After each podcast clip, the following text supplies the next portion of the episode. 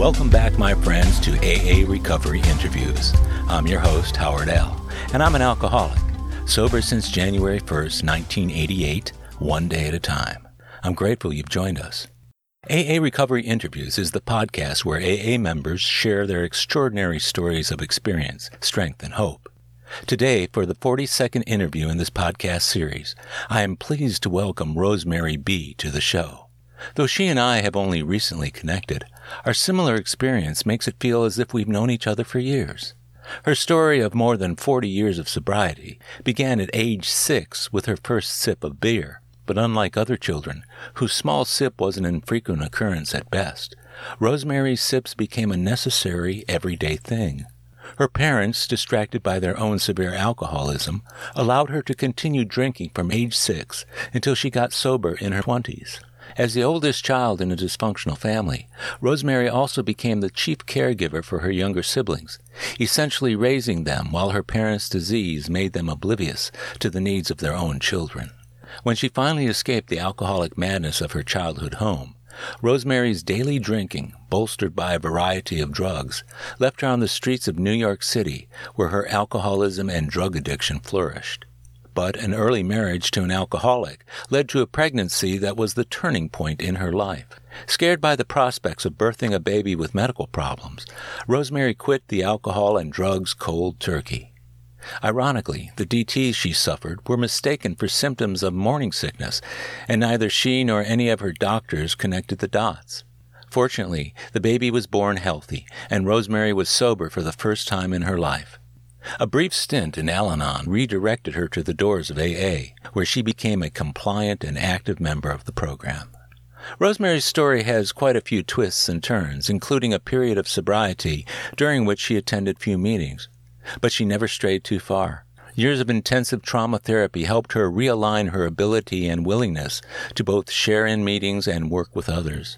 Her experience in therapy, combined with a strong AA program, is one that many of us sober alcoholics have in our sobriety stories. In Rosemary's life, that experience has been indispensable. Interestingly, she directly credits her success in business to what she learned at the hand of alcoholic parents, as well as what she experienced on the streets of New York. As you listen to Rosemary's story, her soft spoken words convey the importance of coming to terms with past demons the sobriety she's crafted over the past 40 years reflects both hard work in the program and a heartfelt desire to help others. So, sit back and enjoy the next 60 minutes with my friend and AA sister, Rosemary B. My name is Rosemary, and I'm an alcoholic. Hi, Rosemary. I'm so glad you could do this today. Uh, when I saw you last night and we got things set up for today, I was really looking forward to it because you're one of those people who I don't know that well. I've just recently met you and we've been running around in the same circles for a period of time, but for whatever reason, we haven't seen each other in meetings.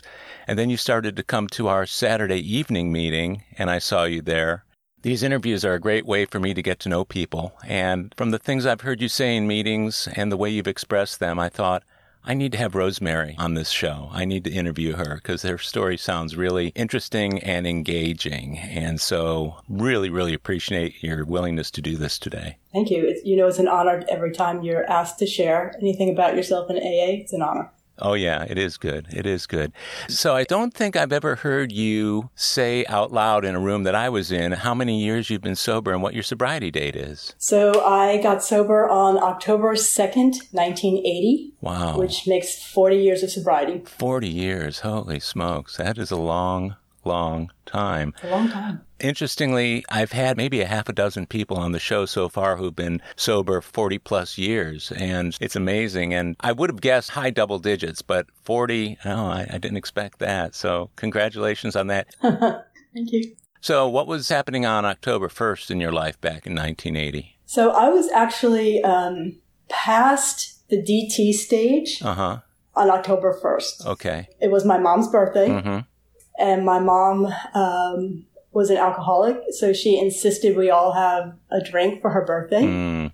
So I did on October 1st. And for me, that was the breaking point. That was the last time I said to myself, no one's ever going to push me to do something I didn't want to do. Mm-hmm. And I did not want to take that drink, but I did for her birthday. And so the next day, I picked up a desire chip at AA and said, "No mas, that's it." That's the last drink you had. Mm-hmm. You mentioned having gotten through the DTS. That was the period just before you took that drink that you got through the DTS, or what? What was that about? Let's see. Um, I got pregnant in 1978, right. so a couple of years before that. Mm-hmm. Um, and when I got pregnant, I decided to stop drink, doing stop drinking, taking drugs, smoking, everything. That's smart. Well, you could say smart, you could say fear. For me, it was fear. Like I was uh, very afraid to have a baby that was addicted. Right. Um, we didn't even know what happened to addicted kids back then. We just knew it was not good, and I was really afraid. Mm-hmm. So I stopped doing everything cold turkey. Uh, not a good idea. Uh-huh. I was in the hospital a lot uh, with my pregnancy. Nobody expected a woman in her early 20s who was pregnant to be having the DTs, and I didn't know I was either. Hmm. Um, I was dehydrated, sick to my stomach, uh, seeing things. Mm-hmm. Um, now, the dehydrated and sick to your stomach is kind of normalish for pregnancy. So they, you know, put me in the hospital with a bunch of ID, IVs and stuff. Uh, the seeing things was a little outside the OB's box. Huh. But he didn't know what to do with that either. So as I look back in hindsight, I can clearly see that all that shaking and sickness and what was my body's reaction, not just to the pregnancy, but to the lack of alcohol and drugs in my system. Uh-huh. That's kind of how I actually got sober. Did any of the doctors bring that up as a possibility? Did any of them say, have you been drinking? No wasn't even on anyone's radar. How about you? I mean, you you're laying there shaking and dehydrated and everything. Did you say maybe this is about the alcohol I've been drinking and not drinking now? So curiously, I had no idea that alcohol was the problem. Like I've been drinking for so long in my life by that time, mm-hmm. it just never dawned on me. Even after I was in AA mm-hmm. and picked up the Desire Chip, mm-hmm it never dawned on me like that alcohol was the problem and the reason behind like all the chaos in my life. Mm-hmm. I just thought it was crazy. I had lost my mind, and this is how crazy people act and speak. And mm-hmm. How did that turn out? The the pregnancy and the delivery and everything. My my son was born um, perfectly. Oh, great! He was nine pounds and two feet long, which I know. Holy smokes! That's big. I know. I'm five three oh, for the people who can't see. And this kid was healthy and robust and huge. Oh, that's wonderful. And it was the first time I think in my life I thank God for that miracle. Yeah that was clearly a miracle that that kid, that my son was born healthy. Wow. You had stopped everything before you went into the DTs. Was that in 78 or 79 that you stopped everything? That was in 78. Okay, so set from 78 until the time you took the drink that your mother foisted upon yeah. you.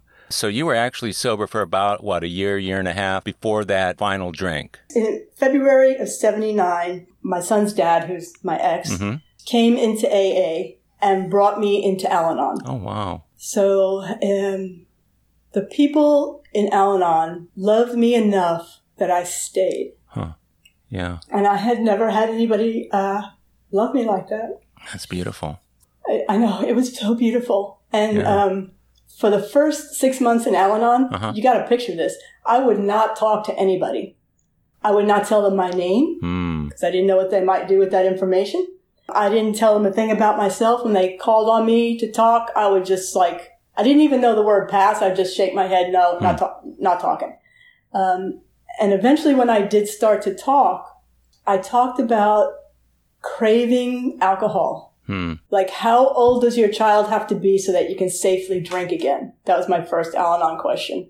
And um, the lovely, beautiful people uh, in Al Anon said, maybe you belong across the hall in the AA room. Mm-hmm. And I was like, why? And they explained, like, we, we don't actually crave alcohol over here. Mm-hmm. But the people on the other side of the hall, they do. Yeah. So why don't you go over there and, and, and meet with them? Yeah. So that's how I got into the actual, the rooms where I actually belonged. A number of women who I know from the meeting that you and I go to who have a similar story about being in Al Anon first and disclosing their cravings or their drinking and being directed to AA from Al Anon. If there's ever a good service, and of course Al Anon does some great service, it's pointing people to AA when they're identified in an Al Anon meeting. So you mentioned that your husband went into uh, AA. Yeah. So um, we met when I was 18. Mm-hmm. He was a heavy drinker. At that point, I would say alcoholic. Yeah. Um, he was also, uh, at this point in time, a light heavyweight boxer. Mm-hmm. So when I, the night I met him, he had a broken nose and two black eyes and was drunk. And I said, my hero, this is the guy I'm going to marry. My kind of guy. and so, um, from that time through our marriage, uh, which was only a few couple years, mm-hmm. um, we never had a sober day mm. ever. We we drank the the entire time. So I, I, think the catalyst. Well, that's his story. What what drove him to AA, but um, there were some things going on in our life, and I think he finally had enough. How long between the time that you became divorced till he actually came into the program? Uh, he was in. He came in originally in um, 79, I think. I hope I'm getting my years right. And I think he's got about 15 years now. So he was back out. Okay. So he went back out while, while you stayed in. Yeah. But I stayed. Yeah. I stopped. And so were you and he drinking partners or were you doing it independently of each other? Oh no, we were, we were together. We would drank together, uh, fought together, hung out in bars together, ripped people off together. we did a lot of stuff together. So when you stopped in 78, you were already divorced from him at that point? We got divorced after I picked up my desire chip. And you know, in AA, they tell you, like, don't make any major decisions for the first year. Uh-huh. Because your head's in so much of a fog and you really don't know what you're thinking about. I got a dispensation from the, my sponsor and the group of people uh-huh. that helped sponsor me to um, get separated way before that year. We needed to be apart badly. Yeah. Yeah. It was a tough situation, sounds like, at home. It was. Was it fueled mostly by alcohol? Would you say that uh, with alcohol in the picture, it made things considerably worse, or did it soften things up? Well, I'll say it this way without alcohol, we were crazier. Like, you know how alcohol, it taps down a lot of stuff and it keeps your crazy mind like a little bit more in control? Yeah. Because it's getting a release mm. through the alcohol and the drugs. Right. Without that, and I've seen other people have this experience. You can really go a little, little haywire those first few months. And uh, we went a little haywire. We sure did. So drinking allowed you to stay married for longer than you otherwise would have had that craziness come out without the booze. That's true, for sure. So you get separated and divorced. You've got a little baby or toddler by this point. Mm-hmm. What was life like for you in the early days of AA and being a new mother? It was interesting. Uh, as I alluded to, like I had, I had a sponsor. Her husband was in AA, alcoholic. Mm-hmm. And then we had two other couples, uh, two other Al Anon women and their spouses. Mm-hmm. And the six of them collectively raised me in AA. Hmm. So when I was brand new, um, I took my son to every meeting. Like he had to come, sure. right? He was an infant. He came in the little baby carrier. then he came on a nap pad. Uh-huh. Then he came in the playpen and we'd set that up in the club and he'd stay in the playpen and I'd be in the next room at the meetings. He came everywhere with me. And then I was working get home from work, pick him up from daycare, go home, feed him, uh-huh. and the babysitter would come over and I would make the 8:30 meeting every night. Wow. And I did that for 10 years, like every night without a stop. I went through the mom of the of the babysitting family, the oldest daughter, and two sons. Oh my goodness! as they grew up. Wow. yeah. So you had a you had a reliable source of childcare then that made it easier for you to go to meetings, huh? I did. Uh, is he your only child? He is. So you're getting sober in AA. You got your sponsor right away, or was there a period of time between coming into the program and getting your sponsor? The group picked my sponsor for me. Okay. This is back when they did those things, yeah, you know? Sure. Uh, I picked a lady who drank at home and like a couple of glasses of wine a night. Right. And I'm like, oh, that lady that's pretty cool. I wonder if she can teach me how to just drink a couple of glasses of wine at night. And that's why I picked her. You thought she was still drinking, huh? Yeah. I mean, like, how smart is she? I can't even do that. Yeah. Like, I can't even do that. And, and the group said, no, no, no, she's not going to be your sponsor. This other lady who was a bar drinker and a partier Mm-hmm. and did many of the things I did. She is going to be your sponsor. And so that's how I got my sponsor. They picked it for me. I, And how long was she your sponsor for? good long time 15 years maybe and then when she um, decided to no longer sponsor people Mm-hmm. for some things that were going on in her life she gave me to her sponsor Oh, cool. so then i had her sponsor until um, till she died in 95 she got cancer and died Oh, so my. Sorry. Yeah. So, did she get you started on the steps right away? Uh, what was her sponsoring technique, and how is that reflected in the way you sponsor people? yeah she did get me started on the steps like right away. And more than that um, she taught me how to do life. Like i didn't physically move into her house with her but had me over for dinner. Um, the six sponsor group they would go to conferences with me. Like and i'd be in the back of the suburban with the rest of them you know um, they go out to dinner they took me they just let me into their life and taught me everything from how to dress to how to what fork to use when you're eating food, how to put the napkin on your life. Like they taught me everything. The first time she came over to my house to do the fifth step, she came to my home for us to do the fifth step. And, um, shoot, I'm going to say this. She said that she had seen more comfortable bus stations than my house because I had a couch and a chair and a crib and some crap on the floor in the bedroom. Like that's how I lived. Yeah. And I didn't know there was a, another way to live. So uh, the next week we went to Target and got towels and sheets and cutlery, and um, I didn't have that stuff growing up. Right. So you did your fifth step in a uh, a faux bus station, then, huh? yeah, exactly. how did that go? What was your reaction to the having done the fifth step with her? um, it was the first time I'd ever told anybody my life story. Mm-hmm.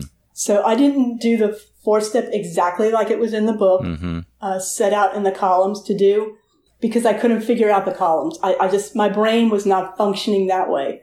I didn't know why Mr. Brown was in the book. I, I couldn't figure out any of it. So she just said, just write down about your life. Mm-hmm. What happened, what you did as a reaction to what happened. And so, um, my fifth step was the first time anybody had heard what I remembered up until that time of what went on in my life growing up. Mm. Were you able to get to everything during that one fourth step, or did you have to do multiple fourth steps over the years? Yeah, I've I've done multiple, um, and then I've done uh, thematic. So like a step on parents or a step on uh, financials. Like after the original four, couple of 4th and fifth steps, um, and for me that's that's worked pretty well.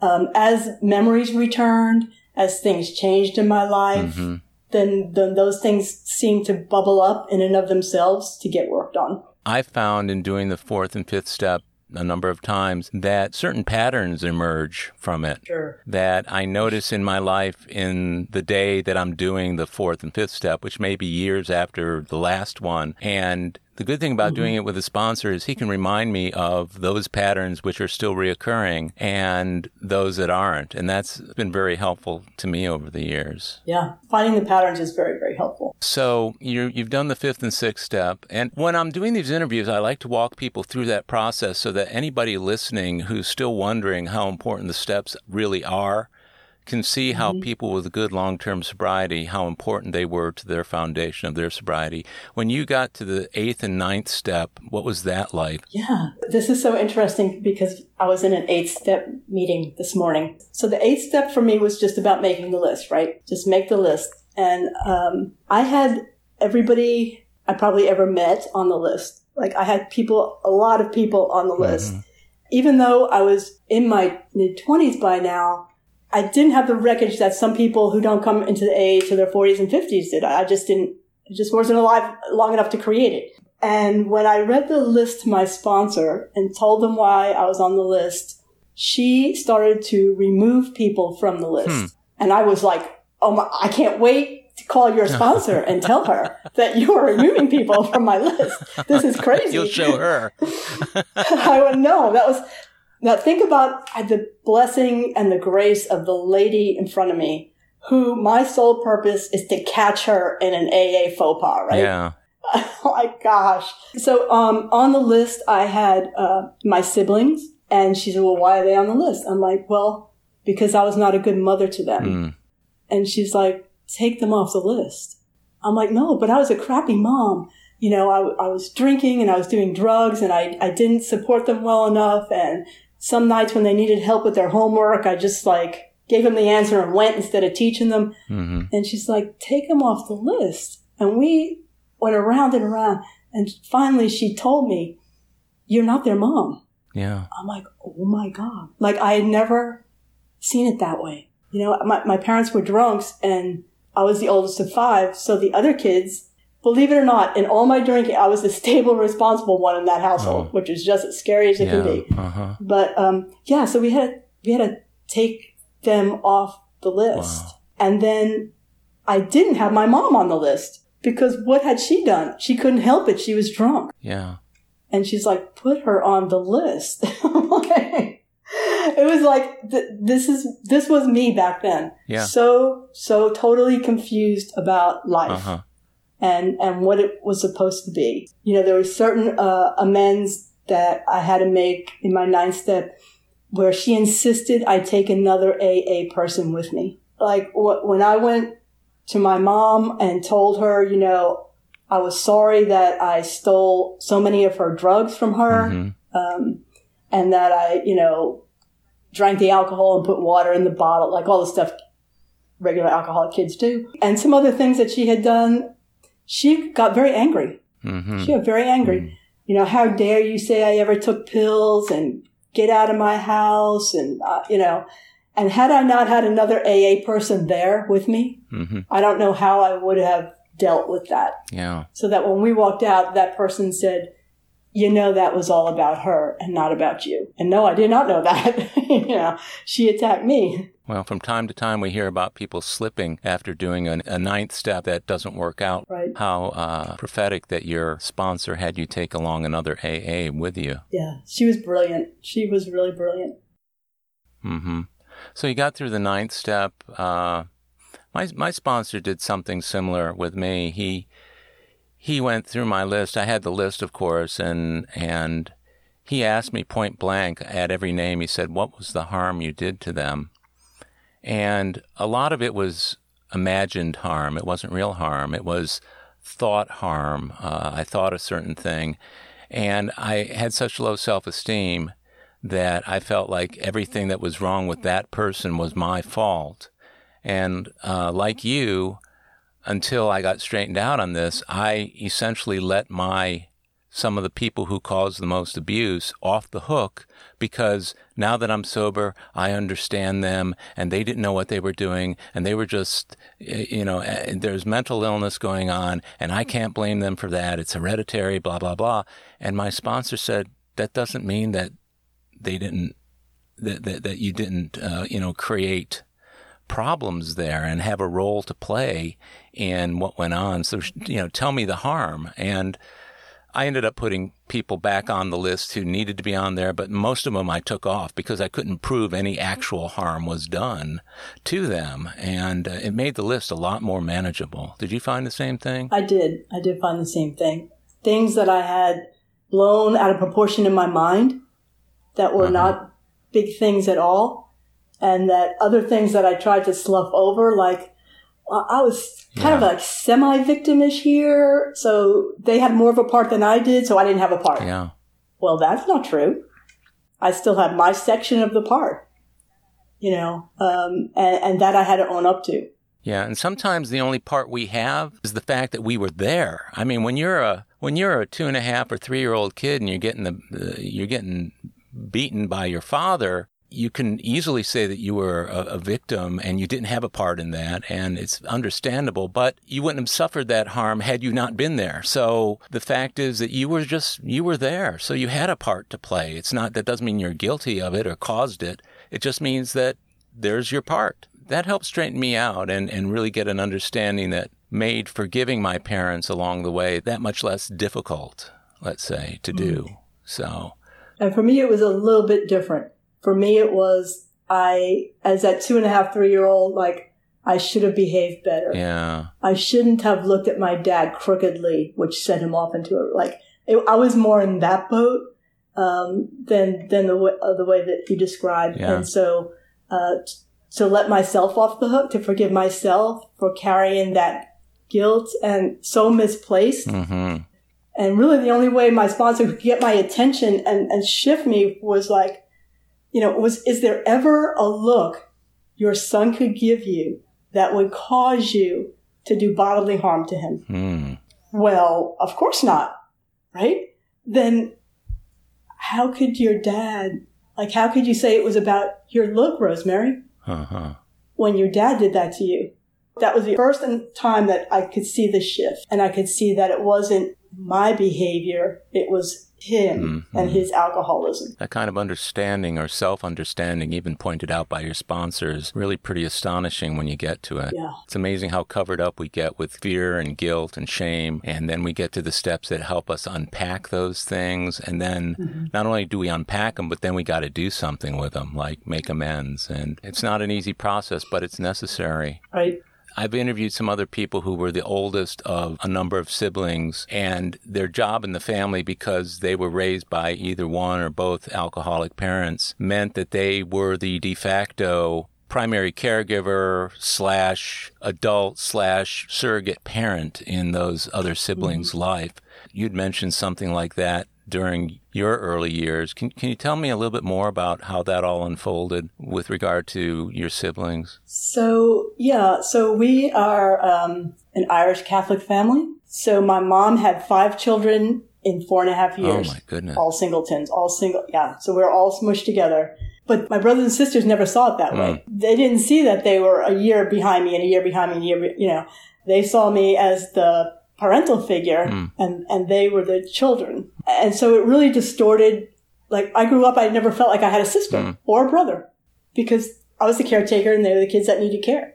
So it was a very distorted way to live. Yeah. Was that instilled in you by your parents, or was that just a role you fell into because that's just what happened? Yeah, that's the, that's a good question, right? Yeah.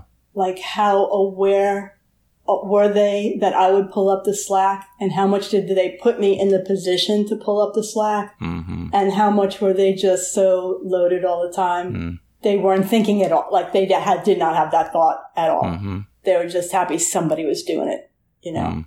Uh, that's a question that's not answered for me. Yeah. What's interesting about that is the, the closeness of age. I mean, other people that I've interviewed where they kind of played that role, there was wider gaps between the ages, so it wasn't uncommon for them to be a middle teenager or an older teenager caring for a five-year-old or an eight-year-old or a ten-year-old. But it sounds to me like mm-hmm. with the closeness in ages, how could you not be peers at some point? How could you not just be brother and sister? And, and how did you evolve into the mom of the pack? Yeah, it's an attitude thing, right? Yeah. I mean, served me well in later life as a leadership quality, Uh-huh. but when things were chaotic in the house, Mm-hmm. um, or when there wasn't food, hmm or when we didn't have enough um, clothes or whatever, I got it. I mean, I was the forager. I was like the radar O'Reilly of the family. like, we need food, go get it, and and I figured out a way to get it, and I knew how to do that. Yeah. Um, and it was a skill set I built on and made a great life out of. And back then, you know, like all kids, when you're in the middle of Mhm. it, you have no no idea that it should be different. Yeah. That you shouldn't do like, okay, well, we don't have food. Well, it's either me go out and get it or go hungry. Now you make that choice. There, there's no choice. Yeah. You know. Does alcohol, uh, as you look a little bit deeper into the family history, both of your parents were alcoholics. Did it run in their parents and in their siblings? Yeah, um, I don't have good historical facts about my family. Like all my grandparents were dead before I was born, so I don't really have the grandparent Yeah. thing. There was a lot of drinking all around us, Uh-huh. like big Irish family, you know, cousins, aunts and uncles, Uh-huh. all drinking at parties and, and things like that. Mm-hmm. Who all was exactly an alcoholic and who wasn't, like, I don't really know. Yeah. So that was all up in New York City. I left New York uh, in my early 20s and never lived back there again. So Yeah. So when was when was your first drink, and and what were the circumstances under which you took that? So for people like me who grew up in an alcoholic family, mm-hmm. from a very young age, you're always taking a sip, right? You get a sip of this, you get a sip of that. Um, but I had my first can of beer with my name on it when I was um, at a party when I was six. So I started drinking when I was six. Drank just about every day from that time until I got sober. Um, so I had my beer, like when you're small and six, a couple of sips will get you a little buzz. Yeah. Like you don't have to drink a whole can of beer. And so I would take a few sips and put that back in the back shelf of the fridge. Uh-huh. That started the process for me. So I would come home from school, get out my black and white notebook, my little number two pencil, and my Piels beer. You know, and I'd write my name and take a sip and do my little, you know, one plus one and hmm. take a sip.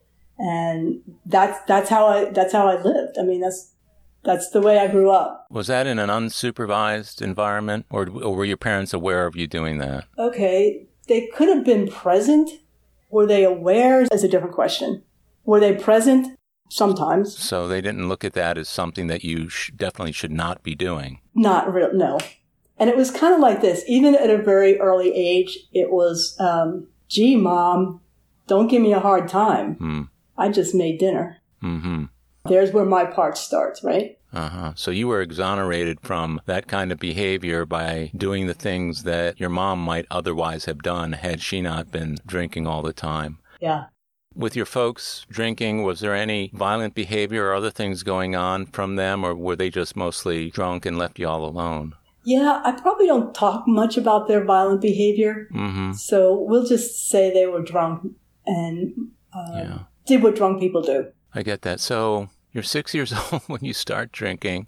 You're an everyday drinker at six. Yeah. Were you chasing the buzz from six? Were you aware that the reason you were doing this was because of the way it was changing your feelings? Or were you just doing it just because that's what you were doing? Oh no, you, get a real buzz. I mean, even from uh-huh. beer. Yeah, I was chasing the buzz. It felt good. Yeah. Yeah. It made me feel very adult. Uh huh. And I was already doing adult stuff. So why shouldn't I have adult drinks? Like that was like a little thing going on in my brain.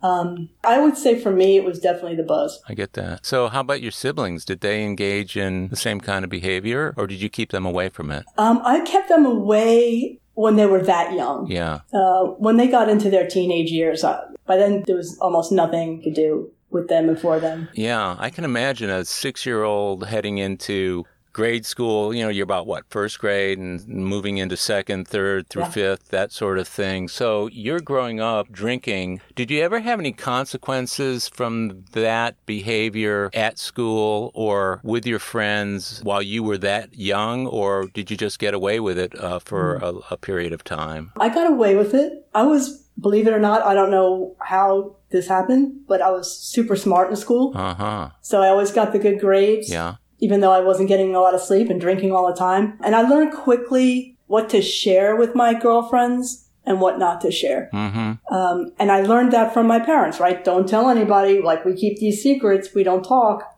And so I didn't talk about it. Mm-hmm. So instead of trying to find kids who were engaging in the same kind of behavior to hang out with, you yeah. just pretty much went to school and acted as if this wasn't going on at home. Mm-hmm. That is that is true. So the the same kind of rules that your parents set for acknowledging their alcoholism in the outer world existed for you when you were in elementary school, huh? Sure. I mean, who, who else you learn from? Did you find other kids at that time where I mean, because when I was in elementary school, we tried all kinds of things. I'm not talking about six years old, but by the time I was in fourth and fifth grade, we were trying all kinds of different things, cigarettes. And did you have a group of people with whom you did those things that early? Not that early. That early, I was hanging around with the good really? kids. Uh-huh. Yeah, the kids that really didn't get in trouble. Yeah, the kids that would have you over your house so that you could have dinner with them. I mean, think about it when you're hungry and you have a good girlfriend that has a mom that wow. cooks, you die for the yeah. invite, right? So you had to, you, you know, you, if you wanted to go to those houses, you had to act a certain way. I really wanted to go to those houses. Yeah. So I acted a certain way to get the invite. I can imagine you didn't have very many people coming over to your house for dinner. Uh, no, nobody ever came to my house. Never.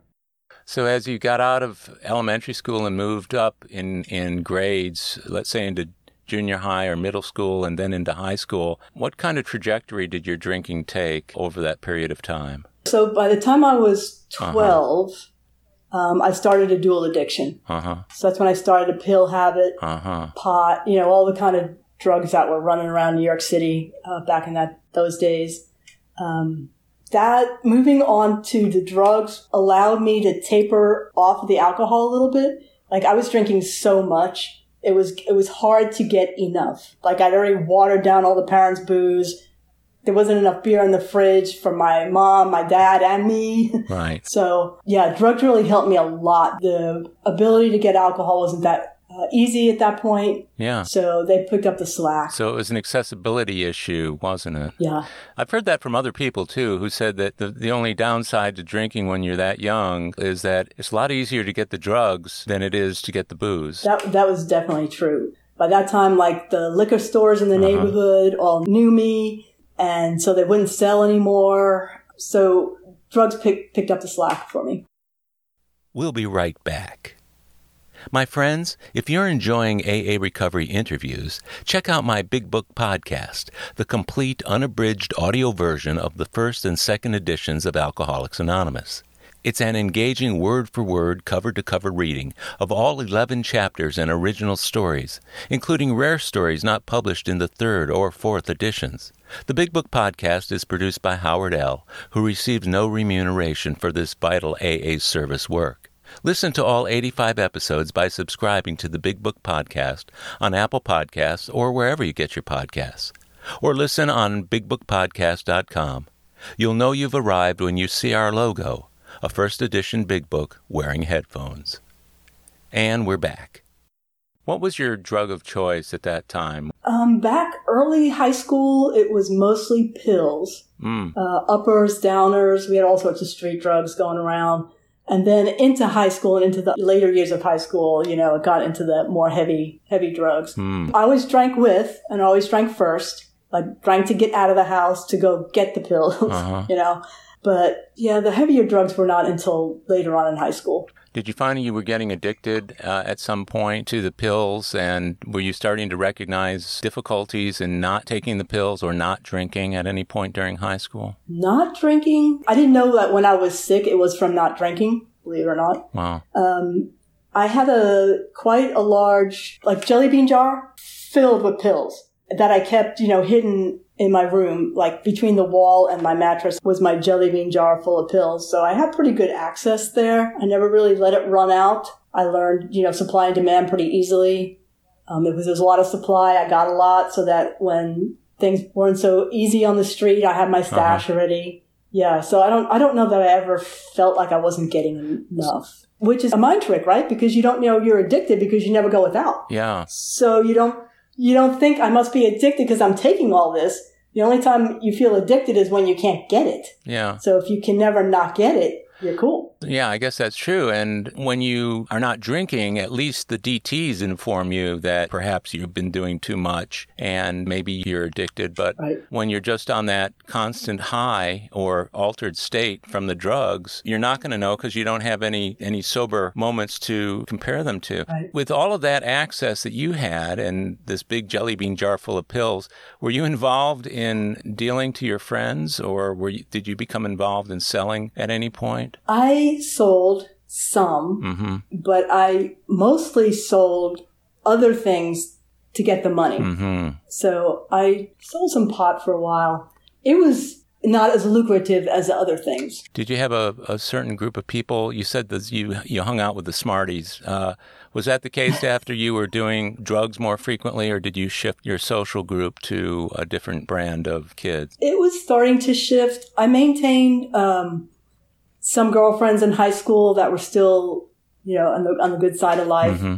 So after I got out of school in the afternoon, I would go to work for a couple of hours, then I go home, take care of the kids for a while, and then go back out. Uh, and then the night crowd was a different crowd. Hmm. I see. So you did some kind of handoff to the next oldest when you went out in the evenings? Yeah, I go out about nine or 10. Mm-hmm. So they were pretty well um, done with their day and getting them ready for bed and stuff. So the drug scene in those days, as I recall, both my older siblings were, were heavily involved. Uh, but at that time, people were doing acid and they were, uh, there was a certain number of them were IV uh, drug users. Did you ever get involved in those particular drugs? I never tripped because I was way too afraid of what my mind, like I was scared to death my mind would never come back. Mm-hmm. My mind was teetering on the edge. Um, so the most hallucinogenic, like we smoked a lot of hash. Mm. And then uh, to get higher, we soaked the hash in formaldehyde and smoked that. Oh, that's wicked, isn't it? Yeah, that, that really gets you up there that was pretty wicked. Plus, it's formaldehyde, which, you know, limited science, you know, they put dead people in it, you know, anyways. It was a whole mind trip head thing to, to do that. Yeah, that was kind of like the worst. It, for me, it wasn't how bad the drug was. It was like how often and how much. And that was steady and a lot. But it was for me, then that's part of my life now is starting to be more fun like this is when the fun's kicking in, right? You know, getting super stoned, going to music, mm-hmm. um, just listening to music till you can't hear another note in your, in you know, then it follows you around in your mind for days afterwards. Yeah. Um, so yeah. Did you get involved in the hippie movement or the anti-war movement at that time? Um, a little bit anti-war, very hippie. Like, you know, I mean, I lived a few train stops away from the village. So that's mm. where I went in the evening. Uh, mm-hmm. After I put the kids down, uh, I would go hang out down the village for the rest of the night, early morning, and then go back home. It's a pretty cool time, wasn't it? It was. It was different. So, from high school, did you what what what did you end up doing after high school? Uh, yeah. So when I got out of high school, um, I went to work. My first job, well, I worked all through high school, like in grocery stores and uh, kind of like Walmart's, but we didn't have anything like that back then. And of course, in the city, they didn't have the property to have that. But anyways, um, so I worked from the time I was young. Um, but after high school, I went and got a full time job. Mm-hmm. Um, I was a file clerk at a financial firm because you know I was real. I knew that alphabet, you know, uh-huh. so I would just file, file all day long. um, and uh, little did I know, like from that job, uh, a gigantic career was built. So wow. that, that's what I did after high school. Did you go back to to school at all, uh, to college or any kind of after high school, or, or you just moved ahead with your career through the, the, the firm you were working for? I was just I just moved ahead with the firm. So my my my sweetest interior joke for me is um, I I was like the most absent kid in my in the end of my high school, like in mm-hmm. senior year, I was the most absent. Uh, I think they just gave me that diploma to get me the heck out. Mm-hmm. And uh, when I finally, right before I retired, like I never hired anybody in my department who had less than an MBA hmm. at an Ivy League. So I mean, it's like you know, yeah, it was it's just kind of tickled. It still tickles me today. I'm like, I think that's pretty cool. And Rosemary, that's the American success story right there. it, it really is. And for the kind of childhood you had and starting drinking at six and being involved the way you were with drugs to accomplish what you have accomplished, it absolutely points to a functional alcoholic. We know that. But the fact that you were able to be so successful, it's rare. And especially when you, you pour booze and put pills on top of it.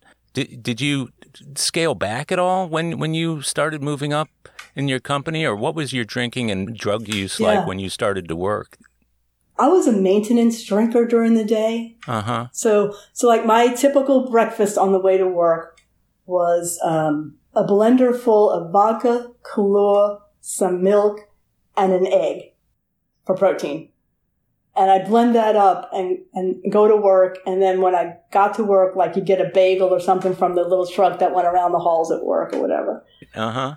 So I maintained throughout the workday because I, I, what else, you know, I, I needed the money.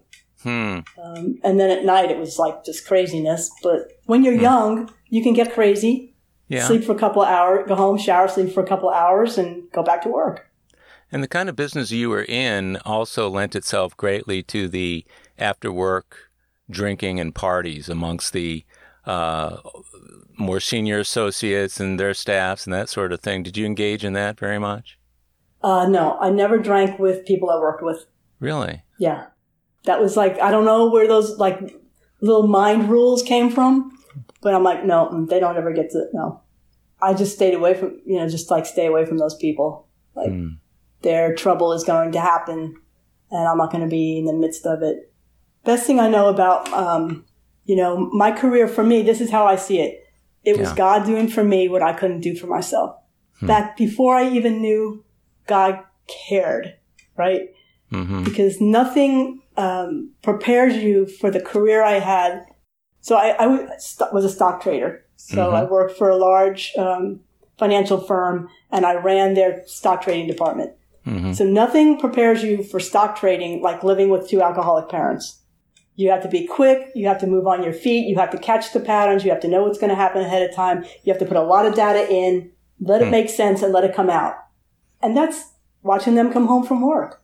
Hmm. Who's in better shape? Is it mom or is it dad? Who's got this? What's dad look like? How's he going to be? You know, all of these things that I, the skills that I learned growing up made my career what it was. And, and who but God does that, right? Yeah, I mean that is uh, extraordinary. That and you're the very first person I've ever talked to who attributed their success in business and their ability to do business as well as you seem to have done it by virtue of watching the alcoholics who are their parents interact at home. That's that's that's wild. I know. You learned how to be a great business person by having two alcoholic parents. And think about it like I played the supply and demand on the street for my pills. Yeah. Well, just do that at business. I mean, yeah. it translates remarkably well. So, from the time you were get you got out of high school, what, about 18, 19 and you went to work and you mm-hmm. started your rise in the business that you were in. Take us up to the point at which you finally realized you had a problem and had to do something about it. What were those years like, the intervening years? So I got out of school when I was 17 because I'd gotten skipped. And those years were crazy. Uh, got married, started working, mm-hmm. got involved with some people I shouldn't have gotten involved with. My mom had moved to Houston at that point. She left New York uh, and left us up there. Mm-hmm. So she was here. Mm.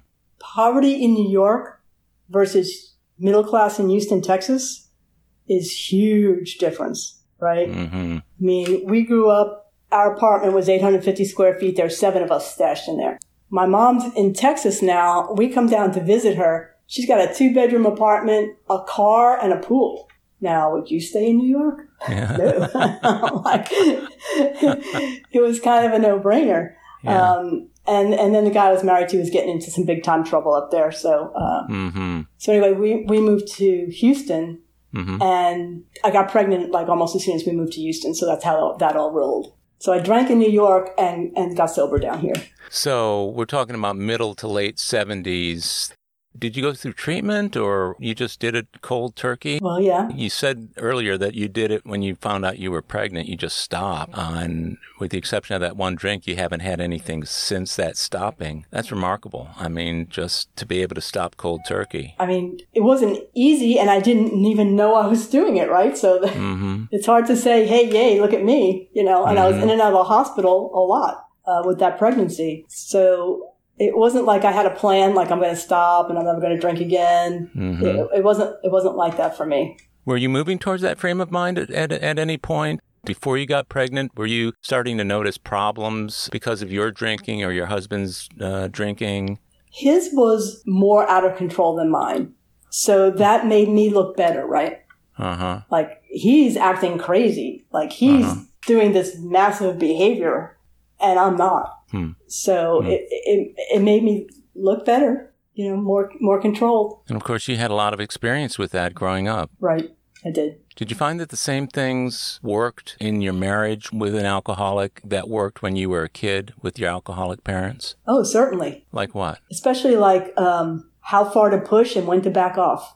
Like, you know, you hear some people running their mouth and they get in big trouble. Well, I learned a long time ago how far to run the mouth and then to shut it up. Hmm. You know, I, I learned when we were out, when to go in the bathroom and hide in the whatever, wherever we were and when to stay out.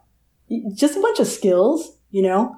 I, I figured out, you know, as soon as you get where you're going, you take the car keys then. You don't wait till you have a discussion about it when we're way loaded, right? Mm-hmm. You take them first. You know, just like little skills like that that that come in handy. Uh, always have pasta ready to eat because, like, it does absorb some some of the alcohol.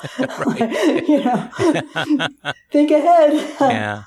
but thinking ahead doesn't that work in business too? You know, Well, it does. And Yeah. I mean, my goodness, you've already informed me quite well, I might add, about the skills that one can acquire as an alcoholic and growing up in an alcoholic home, be, those sorts yep. of things. But it sounds to me like yours were a little bit finer tuned than, than mine may have been. Have you ever considered how things would have progressed had you not gotten pregnant at that point? um, I'm pretty sure I'd be would have been dead. I mean, I don't think there's any too much doubt. You know, they say in AA, you're you know get incarcerated, go crazy, or die. Yeah. At, at one point, uh, my son's dad and his sponsor tried to uh, put me into St. Joe's Hospital because I was going crazy. hmm Uh, I went out the window and, and wouldn't stay. So I was not a, a candidate for any kind of psych hospitalization. I, I did not have criminal behavior in my Mhm. history. Well, I, I did, but it didn't translate into Houston. Like the stuff I did was New York stuff. It didn't translate to Houston. Uh-huh. Um, so I probably wouldn't have gone to jail. So my only option was like, I, I would have died. Uh, this, I'm almost sure. as a result of the physical manifestation of the alcoholism, or would have been more behavior driven? Uh, probably OD'd at some point. I mean, I was well on my way to taking, you know, way too much at the end there. You know, too many pills with too much alcohol.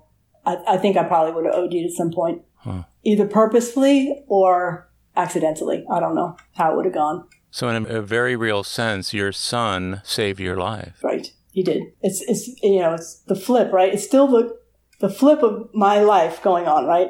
Uh, s- still me giving him life and him saving mine. Yeah, I mean, that's wonderful to have that as the realization and move forward instead of going back to the behavior. You went forward to new behavior in, in AA. I did. So, have you been in Houston the, the whole time since then, since you got sober? hmm I have. I wonder why we never ran into each other over the years. We went to different meetings at different times, I guess, huh? We did, and then um, uh, I took a break from AA for a while. Um, What was that break about? that break was about first making a move to Sugarland, where Mhm. to me back then, this is just my opinion, Right. the meetings were different. Like a lot of housewives in the suburbs, they were not my vibe. hmm Um, it was about the guy I was married to at the time had a kind of a public figure, um, and he did not want me sharing like as honestly as I share in the meetings. So there was that.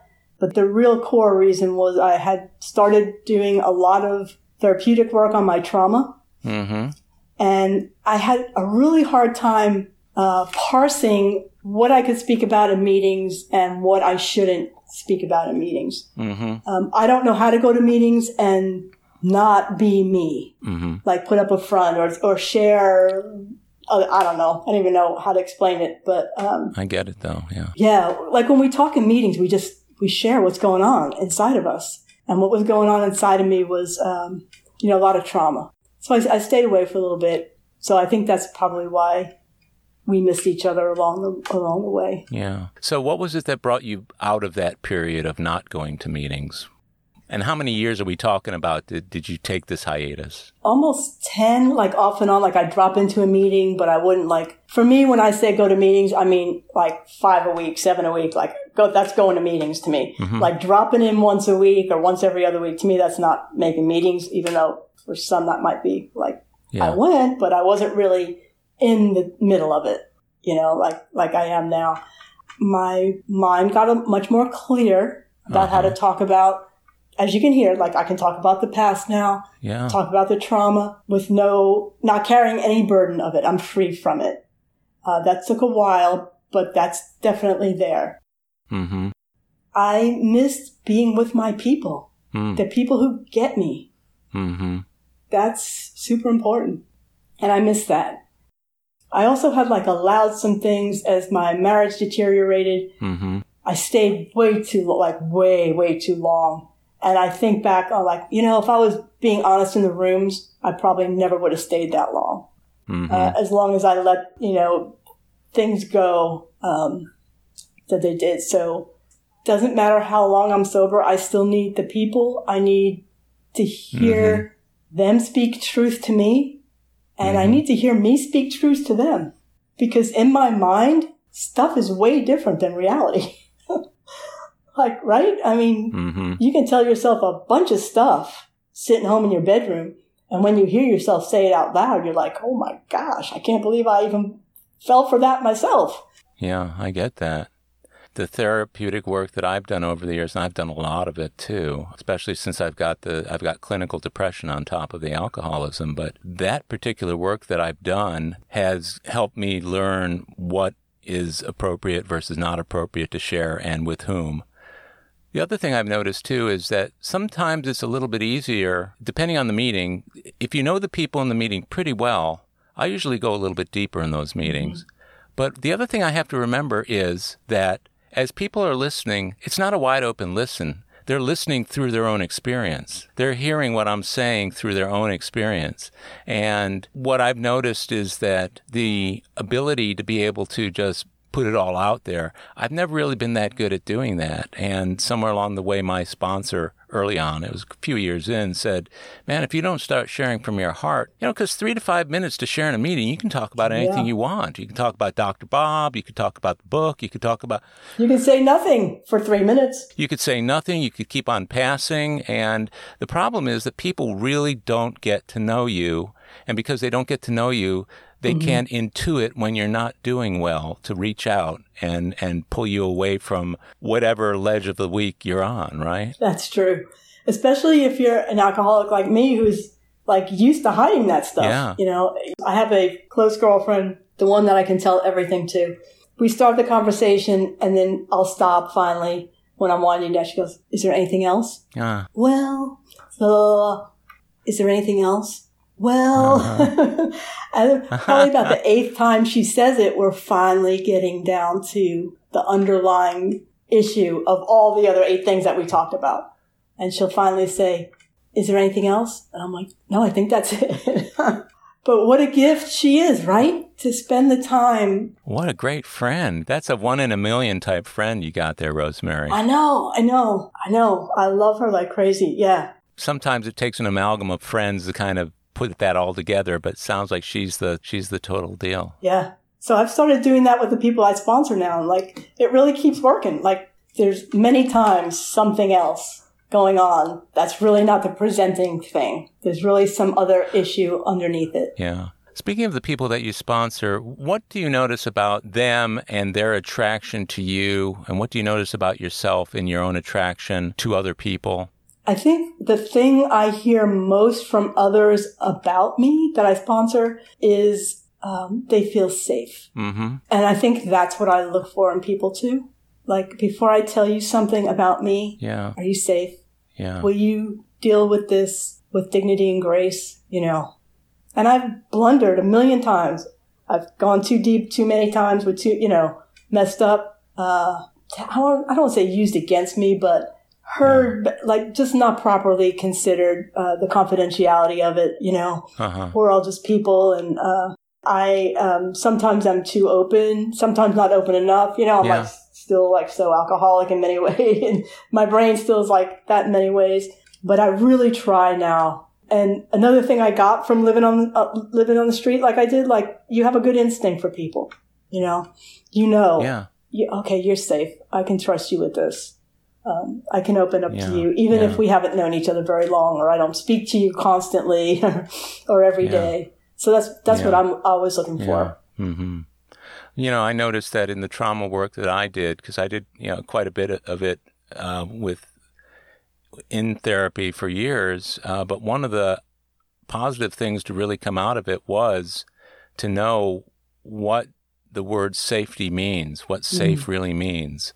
And how to intuit what you just said. Because that, you know, I don't know that that's necessarily something we're born with. Maybe we're born with it, but it's usually beaten or abused out of us.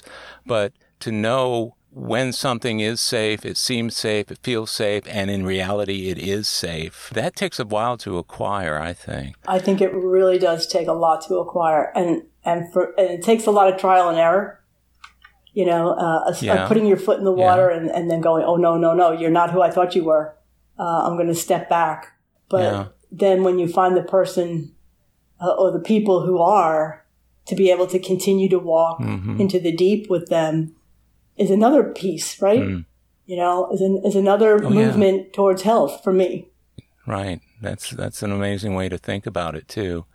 So at 40 years sober now, we've kind of built the story of your life around this interview and I really appreciate you sharing with me about details that you might or might not want to talk about in other settings, but it means that it means a lot to me. That means I've gained some degree of trust what does your life look like right now, and where do you see yourself going forward, being sober all these years through AA? Until I'm in a setting like this, I don't ever think that I have 40 years of sobriety. Uh-huh. I see people's name on the board for their anniversary and that they have 28 or they have 32, and I'm like, man, that's a long time. I never think, well, that you have more than them. No, that, that, that switch doesn't really come on for me. Yeah. You know, today my life is like an amazing blessing. And I don't know how God has mm-hmm. done this because every year of my sobriety, I would say is better than the, than the last. Like, how has God done that for 40 years? Mm-hmm. How can it still be getting better? It's still getting better. Yeah. And my spiritual life is still, uh, growing and shifting. I met with somebody, uh, to talk about some spiritual stuff like two weeks ago and that person wasn't real sure and they sent me to their person and then that person knew. So there's still a seeking wow. and a looking to grow spiritually, to be able to mm-hmm. be open so that, so that the God in me can be released more and more and more. And to me, that's my work today to get so yeah. rid of self and selfish wants so that, that God can really uh, so I can be the person I, I think I was born to be, like that I was always meant to be, that everything, you know, trauma and drinking and out and drugs covered it up. And for me, mm. AA and the steps and, and that process of uncovering all that is where I live mm. today. And it's beautiful, mm. you know? Yeah. To be able to love people freely and not be afraid of them, mm-hmm. to see that there's goodness mm-hmm. in the world that's pretty cool. Yeah, that's a beautiful sentiment to kind of wrap things up with, Rosemary. You're a beautiful person, and I'm so glad I've gotten to, to spend this amount of time with you because I might not have gotten to this level of, of knowing you in meetings for years to come. Yeah. Just being able to sit down with you and hear your connection between the virtually unlimited supply of God's goodness in your life and your willingness to look at it realistically and without closing the door to the past or regretting it, but knowing that we move forward. It's, it's a beautiful thing. Yeah. So I would really love in closing, like, if you wouldn't mind if I read a little bit of the big book. Yeah, absolutely. Please do. Okay. So first, first is going to be this is what I know. And I don't know very much, but first I'm going to let you know what I know. And then I'm going to read from 164, which okay. is my favorite. Okay, so this is what I've learned. And whether it's people or drugs and alcohol, this is like they can hurt your body and they can shatter your mind into mm. a hmm. million pieces mm-hmm. and they can crush your will so that you're just a shell of a human being. But they can't take your heart. Mm-hmm. They can't take the essence of who you are and who you were mm. meant to be. That's yours and only you can give it away. Mm-hmm. So the way I've learned to uncover what that mm. is and give it away is on from our book on 164. Mm. And the process is to abandon yourself to God as you understand God, to admit your faults to Him and to your fellows, to clear away the wreckage of your past, to give freely of what you find, and to join us. We shall be with you in the fellowship of the Spirit, and you will surely meet some of us as you trudge the road of happy destiny May God bless you and keep you until then. Wow.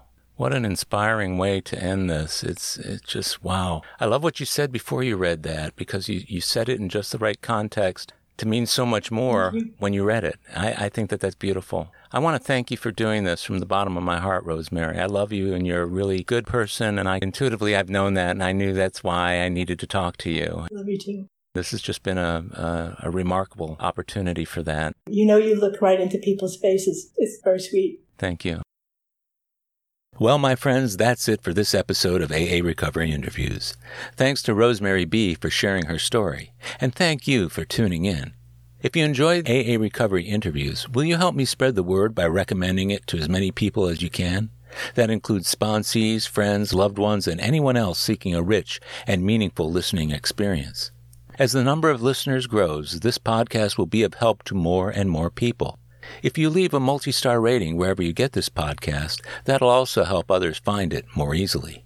Of course, you can follow us on Apple Podcasts, Google Podcasts, iHeartRadio, Spotify, Pandora, and other podcast providers. You can also visit our website, aarecoveryinterviews.com, where you can listen to every interview, share your comments, and also contact us.